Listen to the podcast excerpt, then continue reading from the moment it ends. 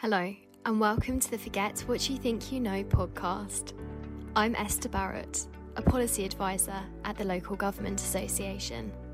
In this episode, I'm exploring culture and how it impacts us all on a daily basis. Like most of us, I spend much of my free time embracing culture in some way, whether that's visiting the theatre to watch a show, a concert hall to listen to music visiting the library to take out a book, or a museum to learn more. Councils are the biggest funders of public culture, spending £1 billion a year on local cultural organisations. It's no secret that the pandemic has hit culture and the arts hard. Despite welcomed investments such as the Culture Recovery Fund, further long term funding is crucial so that its benefits can continue to be felt by all. In this podcast, I want to look at the importance of keeping cultural services running, explore the wider benefits that these services offer, and understand what we can all do to protect the sector and ensure that culture has a secure future. Join me as I speak with Baroness Lola Young, Bobby Seagull, and Chenine Bhathena to find out more. It's time to forget what you think you know about culture. In my first stop on the podcast, I spoke to Baroness Young, a crossbench peer and chair of the Local Government Association's Commission on Culture, to learn more about the relationship between councils and cultural services. Lola, I'd like to begin by learning some, a bit more about yourself. Where did your passion for mm. acting first start? Um, actually, what it was was um, I I felt quite unconfident, especially in social situations. So I took up amateur dramatics with a friend in order to sort of overcome that initial shyness. I thought it would be helpful in that. And then um, I uh, discovered I was actually quite good at it and was encouraged to go on and do other things. So I did, yeah. And growing up, did you use any council facilities and did these experiences have any impact?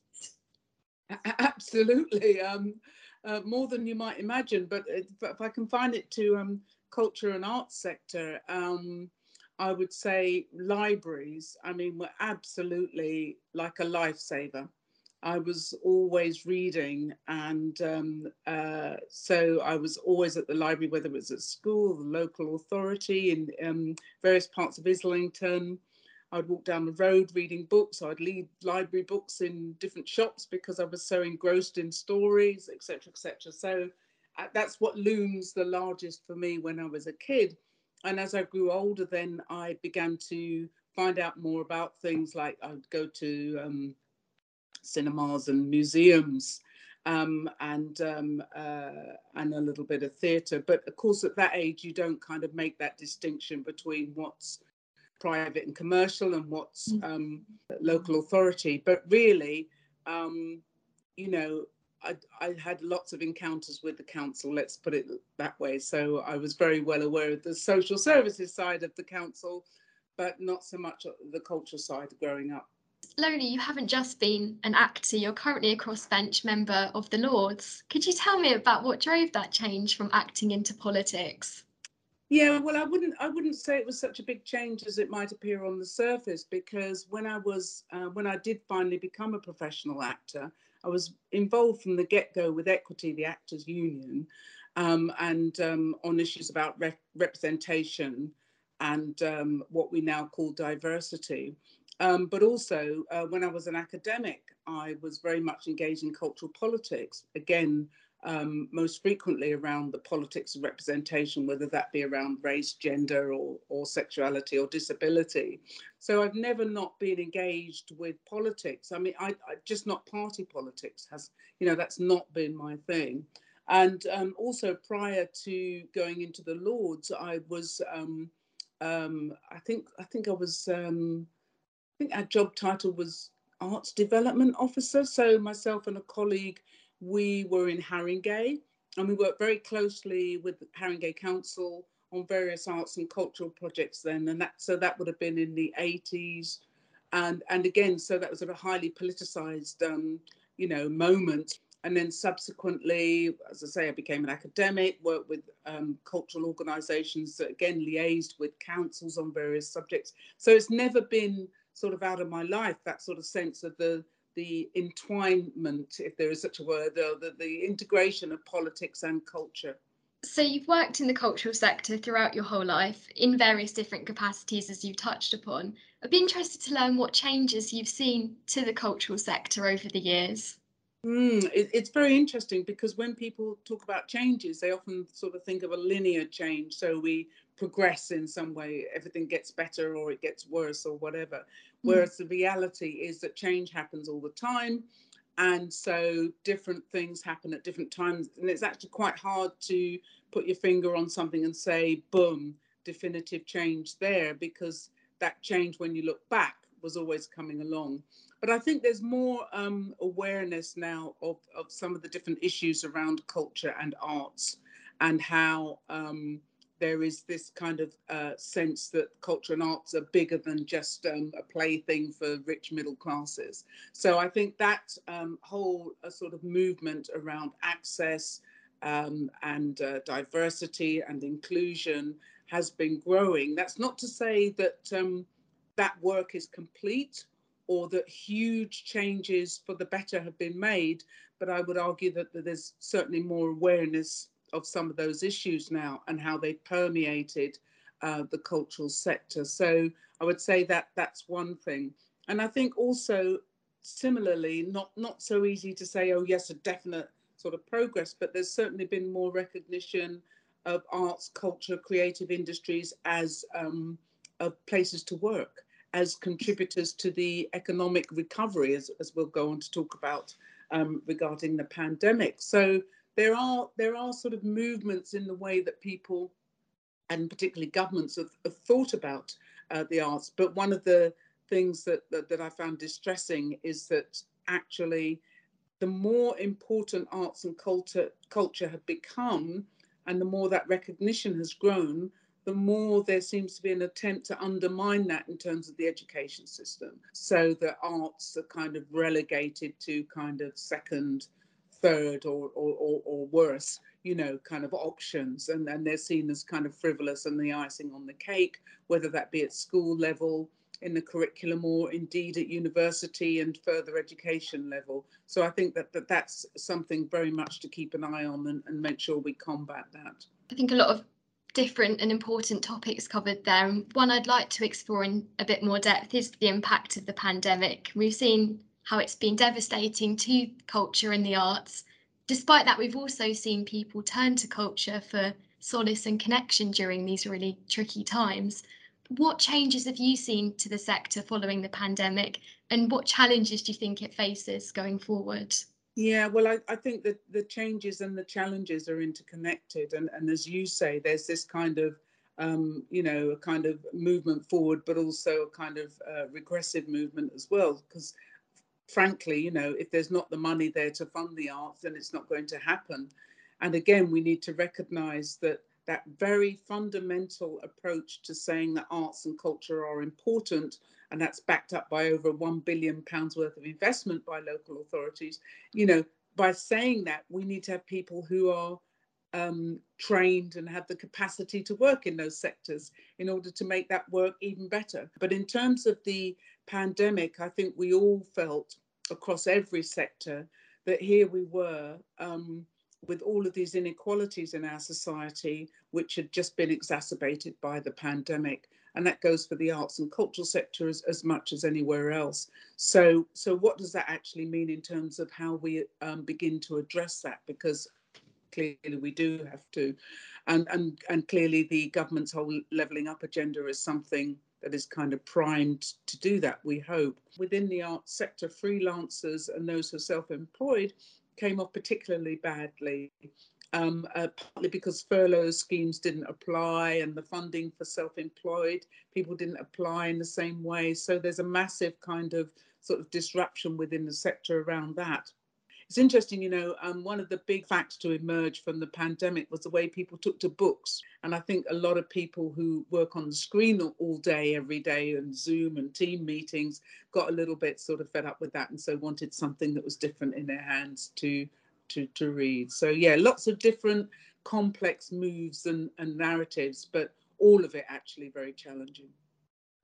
It's a really interesting point, and it's clear that with long term and sustainable funding and investment in culture, as you've mentioned, there are so many knock on effects for communities, such as better health and well-being, strengthening community pride, addressing educational inequalities. The list does go on and on, doesn't it? And as you said, councils are the biggest public funders of culture. Um, what is the role that local government plays in the cultural sector? Well, I think put simply and and relatively briefly is it's it's a kind of a glue. And so what what you know you you belong you, you live in a borough you live in a local authority area and, and that's your locality and that again that emerged as being even more important than ever during the pandemic because you were stuck in that locality mm-hmm. i mean for example i discovered a whole range of parks that were within a mile of, of, of my my house so when we were able to walk outside for that little bit of exercise um, there were these new adventurous places that I could explore.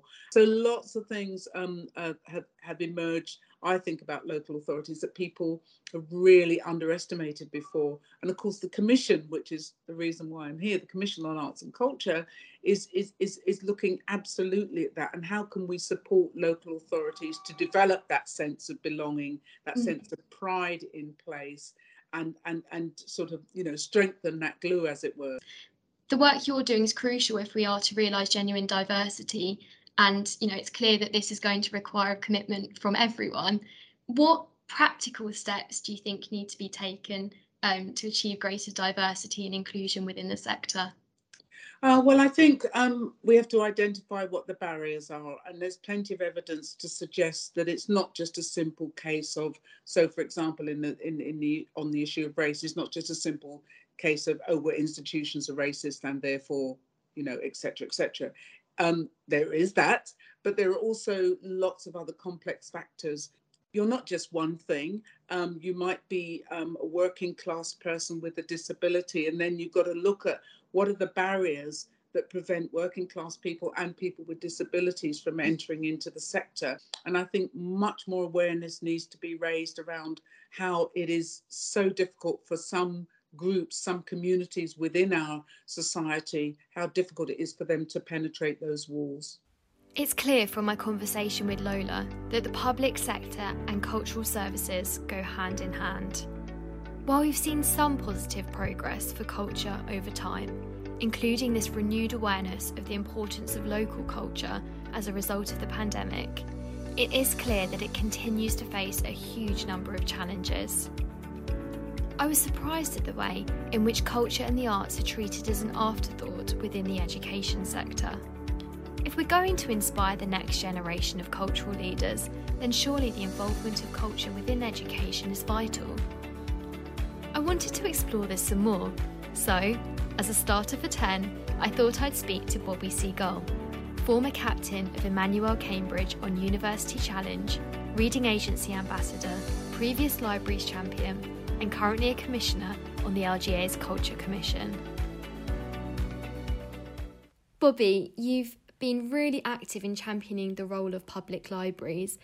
What effects do you think the trips that you had as a child going to East Ham Library had on your future career path?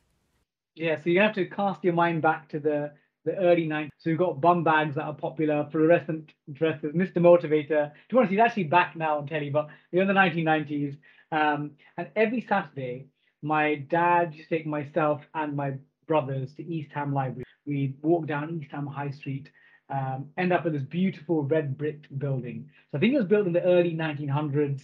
Um, again, a classical period for, I think, building. I think Passmore Edwards was someone that was involved as a sort of philanthropist in building lots of libraries and town halls. So our library was connected to our town hall, and we'd sit there for hours, cross-legged on the floor, reading all sorts of books. So books on the Aztec civilization, Victorian eh, engineering, uh, the fiction of Tolkien. And I found actually these Saturday afternoons that gave me the love for learning and knowledge that actually I'm quite renowned for nowadays. But we'd always make sure we, so we'd leave with a shopping trolley full of books. We'd end up back home. But my mum would send my dad back to the high street because the, the trolley was meant for food shopping. But we'd so my dad'd be in trouble, but we, we'd make sure we get back to watch final football score on BBC. Normally West Ham would have lost. That wasn't great news. But um, it's actually so when people meet me nowadays, they often like, oh, I'm like a public mathematician, someone that's renowned for good general knowledge, especially uh, for my time on University Challenge. But if it wasn't for my visits to East Ham Library every Saturday, I would not be sitting here today in this position of being a, a library champion. And libraries are often quite overlooked as publicly funded community spaces. Can you tell me some more about the lesser known but vital services that they provide? One thing is that I think that libraries are beating hearts of communities, a, a free point of access for anyone of any background or social class to visit in one place. And I think that uh, the point I want to talk about is digital exclusion, because during the pandemic, we saw actually there are still millions of people who find it challenging to pay for broadband and, and in this sort of inflationary environment, that's even more of an issue, or get the latest smartphone that can, you know, reach all the different types of networks. So I think li- libraries and librarians are organizations that really think carefully about how they can make sure the digital experience is mm. provided uh, to all sorts of people, whether it's uh, students that need to come in there uh, to access the internet for homework, or whether it's adults trying to get healthcare information, or whether people need computers to, uh, let's say, uh, access universal credit or apply for jobs. I think the digital provision is something that people often don't think about because adults, you know, now we think of libraries as places of books, and of course, books are very important, but the digital side of libraries that people aren't people actually probably uh, not quite as aware of. I really like the reference to libraries as the beating heart of communities. I think that's really important. And you've highlighted how important as a local resource they are. It's been an incredibly challenging couple of years, as you've touched upon. We've had the pandemic, we're in the middle of a cost of living crisis. What are the other threats that are facing library services? In a sort of increasingly digitized world, people are not visiting high street as much because they'll buy their shopping online. Because again, my family, my dad, my own experience was we'd go to the library because we wanted to do some shopping. So dad would take us to the library, then we, dad would do some shopping on the way back, maybe visit a charity shop. So actually that physical, again, our use of physical services that is changing the nature of our high street. Ultimately, if people don't use our libraries, then it's harder to justify them being sort of getting the funding uh, that they receive from local authorities.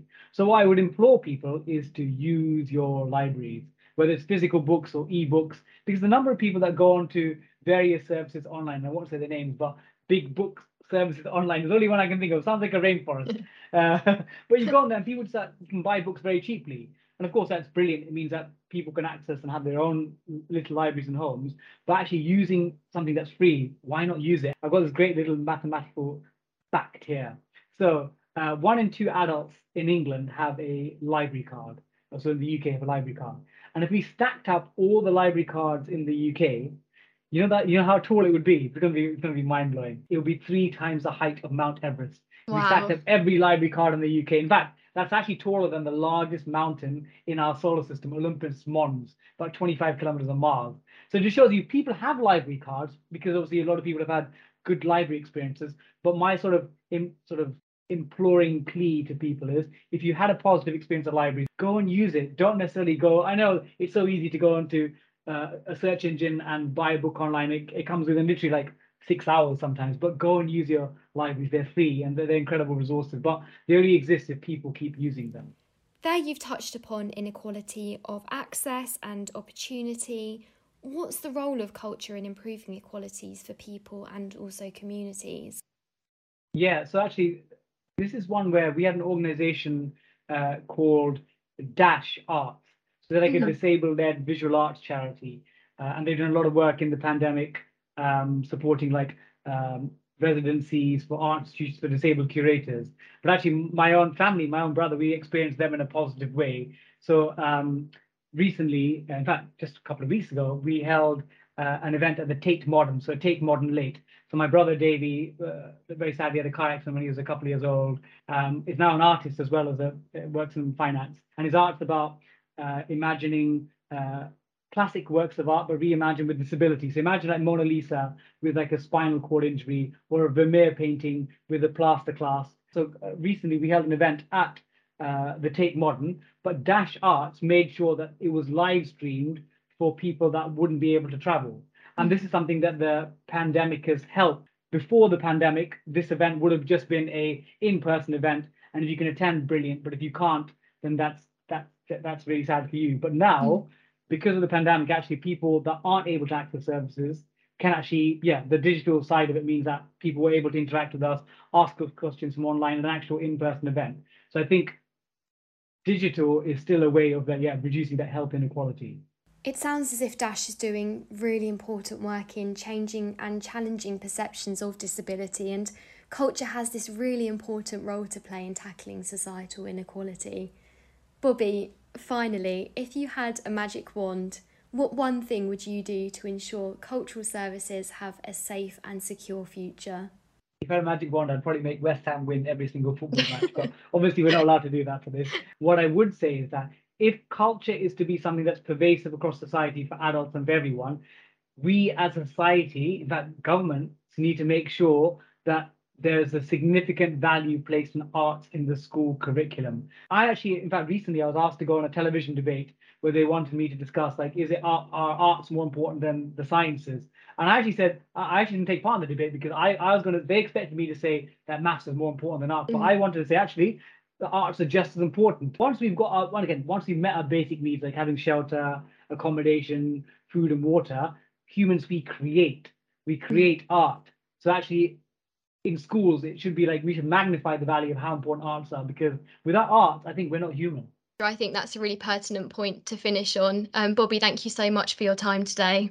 Thank you. Chatting to Bobby, I really understood just how important his trips to East Ham Library were for his own personal interests and eventually professional career. Bobby echoed Lola's calls for greater recognition of the arts within schools and made a really pertinent point about the importance of visiting cultural services from a young age. Every person deserves access to culture, no matter where they live, no matter their background. Councils across the country are working hard to offer these services for their residents, and I wanted to hear from someone doing just that. I next had a chat with Chenine Bhathena, architect of the UK City of Culture Trust for Coventry's reign in 2021, to gain an understanding of the work behind place building and developing an area's cultural offer for residents. So, Coventry, the UK City of Culture, which I think is just the most wonderful way to celebrate a city, particularly after the last couple of years that we've had. Can you tell me more about the City of Culture Trust and what it does? Yeah, so the trust was set up um, back in, I think, 2015. Um, and uh, the city had decided to bid to become the UK City of Culture and spent two years bidding and going through the bidding process. And then December 17, we won. So it was a really big kind of campaign to win. Um, and then I joined the trust uh, in the summer of 2018 once we'd won. Um, and there's now something like 130 people that work for the trust um, in various different ways. Um, and so that's what we've really set out to do. And through our program, we wanted to make sure we celebrated the internationalism of our city. Uh, we wanted to think about the usefulness of our city. You know, um, the average age of Coventry is 32, um, and the average age in the UK is more like 42. So we're actually a very young place, and we wanted to celebrate the spirit uh, of usefulness. You know, curiosity and invention and playfulness. Um, and so we we actually were inspired by three global movements. One was called um, the Caring City movement, which has um, started in South Africa. One is the Collaborative City movement, which started in America, and the other is the Dynamic City movement, which is a European thing. And the Caring City movement is really about inclusion and care, um, and how you really respect all of the people in your place um, and listen you know give give space for all of them uh, to share their lived experience and to put lived experience at the center to, to value human rights all those kinds of things. Collaborative city is very much a movement it's a people powered movement which is about democracy really um, and about how people can shape um, the cities and the places that they live in um, and have a voice in that and be part of the decision making um, and dynamic cities are really about the future and being smart and playful and innovative and pioneering. So we wanted to embrace those three movements uh, within the trust so that all of our work um, really represented that and talked talked about that Could you tell me why do you think Coventry won? What made them stand out from the rest of the applications? Was it those three themes that you spoke about? Yeah, I think um, I think we were we're a very youthful city, and that came across um, when the judges visited the city, uh, when we presented, we had young people on our panel, but the the way we presented and the way that we approached the the campaign, um, we did, you know, we took it very seriously, but we were also very playful with it. We also put co-creation at the centre and active citizenship. Um, and we wanted to really make sure that we followed the stories that people wanted to tell rather than just flying in a, an amazing arts program from other parts of the country or the world. Um, and so I, th- I think it's about how you find a balance of that, because of course you want great art and, and you want people to have a great time and you want it to be joyful and celebratory. Um, but it's about how you can co-create events like that that are still large scale and high impact but that have the people of the city at the center and and that that's been my real commitment that we build this program together. Um, also we reimagine what a city of culture program is. I think you know whilst you know it's known as a festival for me it's a city change program as well. It's about the journey that we're on as a city and, and how being city of culture enables that kind of next step uh, for the city. And a big part of that is about how we celebrate one Coventry.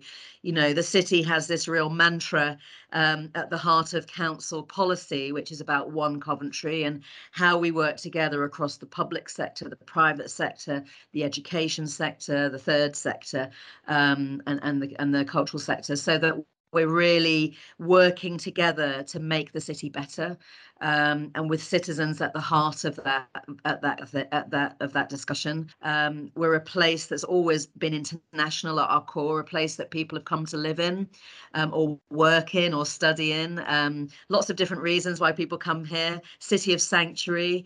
I think our status as a place of peace and reconciliation and our ability to reflect and focus on um, what's going on and have a real social conscience at the heart of our program has been really visible, um, but not not kind of making it too boring or dry or serious. You know, still being playful and joyful with it and and and making people smile, but hopefully making them think and and want to take action. And you speak of co-creation and putting citizens at the heart of decision making. Can you tell me about how being the city of culture has benefited the residents of Coventry? Yeah, I mean, we'll find out more, I suppose, as we go forward, as we start to really pull together all the data and the monitoring that we've done. But already um, we've seen that the majority of ticket um, uh, tickets have been sold to the lowest um, earners in the city. So we've already made that change where before you would have looked at people buying tickets for arts events would have been much more the higher um, earning bracket. Um, so I'm really proud of that, really, really proud of that. And also, people come up to me all the time to tell me that they really didn't think it was going to be for them. They didn't think City of Culture was for them. And they have just had the most amazing, wonderful time. We've also invested hugely in individuals in the city and in local people in communities and local artists and talent. Um, we've supported the cultural sector to develop and grow. We've found new talent, lots of new talent from lots of different places. So it's been a real year where we've celebrated difference. Um, and it's brought us together. And I think it's made people realize what is so important about Coventry and that the difference in our city makes us stronger. And you talk of bringing people together, and I think that's been more important than ever after the last two years and the pandemic and the many other crises that we've been through, as you've mentioned. How have you overcome the many hurdles that the pandemic has created for the cultural sector? It's been really really challenging. You know immediately when the pan- when the lockdown started back in march 2020 we were just about to announce our program and we had to regroup um, very quickly. And immediately we had to just look after people. We had to look after our team and make sure they were all okay. Um, we had to look after the arts sector who's you know their living their uh, their way of living is so fragile you know their income is dependent on working in schools working with the business community uh, touring festivals um, and suddenly all of those things were gone. And then the other big impact for us has been about fundraising. You know for nearly a year maybe more than a year um, there was just no ability to fundraise because people either closed down or shut down and went on furlough or they re re kind of directed their funding um, to um, pandemic related um, uh, projects. So it was it was very challenging, but I think you know we're we are a really resilient team. It's been a very um, interesting time, and we'll go down as the probably the only pandemic city of culture. I think the only pandemic city of culture, another title to add to Coventry's many. Um, and so over the last couple of years, we've seen local cultural services have played a vital role in our national recovery. Can you tell me how important you think local government is within the cultural sector? It's really important. I mean, I suppose they set the tone, they set the vision, they set the policy. And actually, in the pandemic, you know, we worked really closely with the Director of Public Health at the City Council, who was a fantastic partner to us, um, who really um, you know, knew that we had to get on with doing a city of culture, but also knew we had to be very careful. We had to continue to be safe. We need to continue to build confidence in communities that what, what we were doing was safe. Um, we've also worked very closely with the events team at City Council just to really make sure that in terms of licensing, planning, working with police, um, blue light services more generally, um, that everything has been done properly and safely. And again, during a pandemic, even more important that we do that carefully. Um, so all of that has been vital. But for me, um, you know that it's a two-way partnership. So um, it's absolutely vital that local authority set the tone and, and the lead uh, around arts and culture and creativity. Um, and when I was in London we, um, we we instigated the London Borough of Culture competition. And really coming out of London 2012 and the austerity that local authorities were facing you know we wanted to challenge local authorities to say actually it's easy to cut the arts and culture department but actually at these times you know the arts and cultural department is more important than ever you know what did people do in the pandemic the first thing they turned to was creativity they took part you know people were drawing and singing and dancing coming out on their doorsteps and singing um, so it's really vital to me. Um, and I think it's important that local authorities set that tone, but also that culture is embedded across all departments. So in our year, we've worked very, very closely, for example, with the Regeneration and Public Realm team to embed artists in the work they've been doing in the city. So when you come to the city on any day, art is all around you, whether it's lighting or street street art um, or art interventions in the public realm, um, benches, seating, planting, all these things artists have been involved in, and it's really transformed our city. Um, so I think, and also the work we've done with our housing team around working with homelessness and poverty. And Chenine, looking ahead now, do you think the events of last year will have a lasting impact on Coventry? I think absolutely. I think we made the right decision to co create our programme. We've built such a strong kind of community collaboration. We've embedded co creation and the idea and the notion of co creation across all production that we've worked on with all of our partners. Um, and they're now all seeing that as a way forward. Um, the local sector and the venues are now much better connected. Um, and I think that's because in the in lockdown we all came together in a new way, um, and we had to find solutions together. We had to collaborate differently uh, and in better ways. Many uh, very often, I think we're on a journey. Uh, it's just the beginning. I think there's more to come. So really excited about the future. Thank you, Chenine, for your time today. I really appreciate you having you on the podcast. Despite the challenges Coventry have faced with their City of Culture year, it's amazing to hear the work produced and people reached through their cultural programme. From my conversations today, it's clear to see that accessing culture provides so much more than entertainment or a hobby. It can pave the way for employment and it can even improve our health. Of course, the hurdles that cultural services face are not going to be easy to overcome. This makes raising the awareness of its benefits all that more important, particularly as areas across the country face closures of local cultural services due to funding cuts. Our Commission on Culture and Local Government intends to amplify the importance of local culture in addressing health inequalities, increasing social mobility, giving value to places, and contributing to a sustainable economic recovery. Our final conclusions will be out later this year, following a series of roundtables and further discussions with our expert commissioners, including Bobby and Lola. I hope that my journey today has helped you to understand the multiple benefits that our local cultural services provide. Maybe even persuaded you to access them if you don't already. Until next time, I'm Esther Barrett, and I hope this has helped you to forget what you think you know about culture.